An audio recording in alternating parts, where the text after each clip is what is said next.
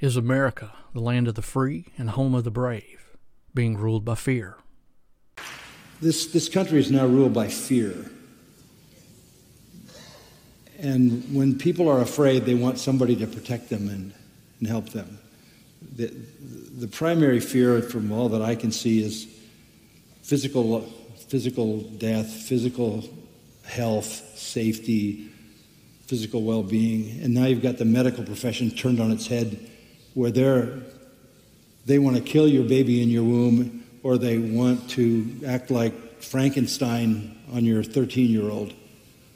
Or they want to withhold medication when you go to the hospital because big pharma controls them.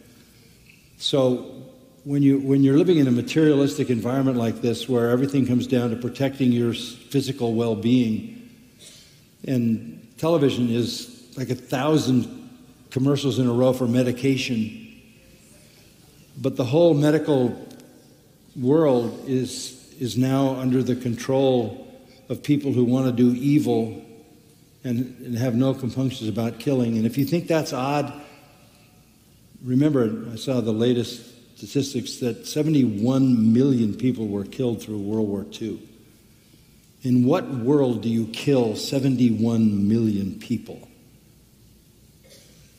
And they were largely killed, with the exception of Hiroshima and Nagasaki and the A-bombs. They were largely killed by bombs that could kill hundreds, but mostly by guns that killed one at a time.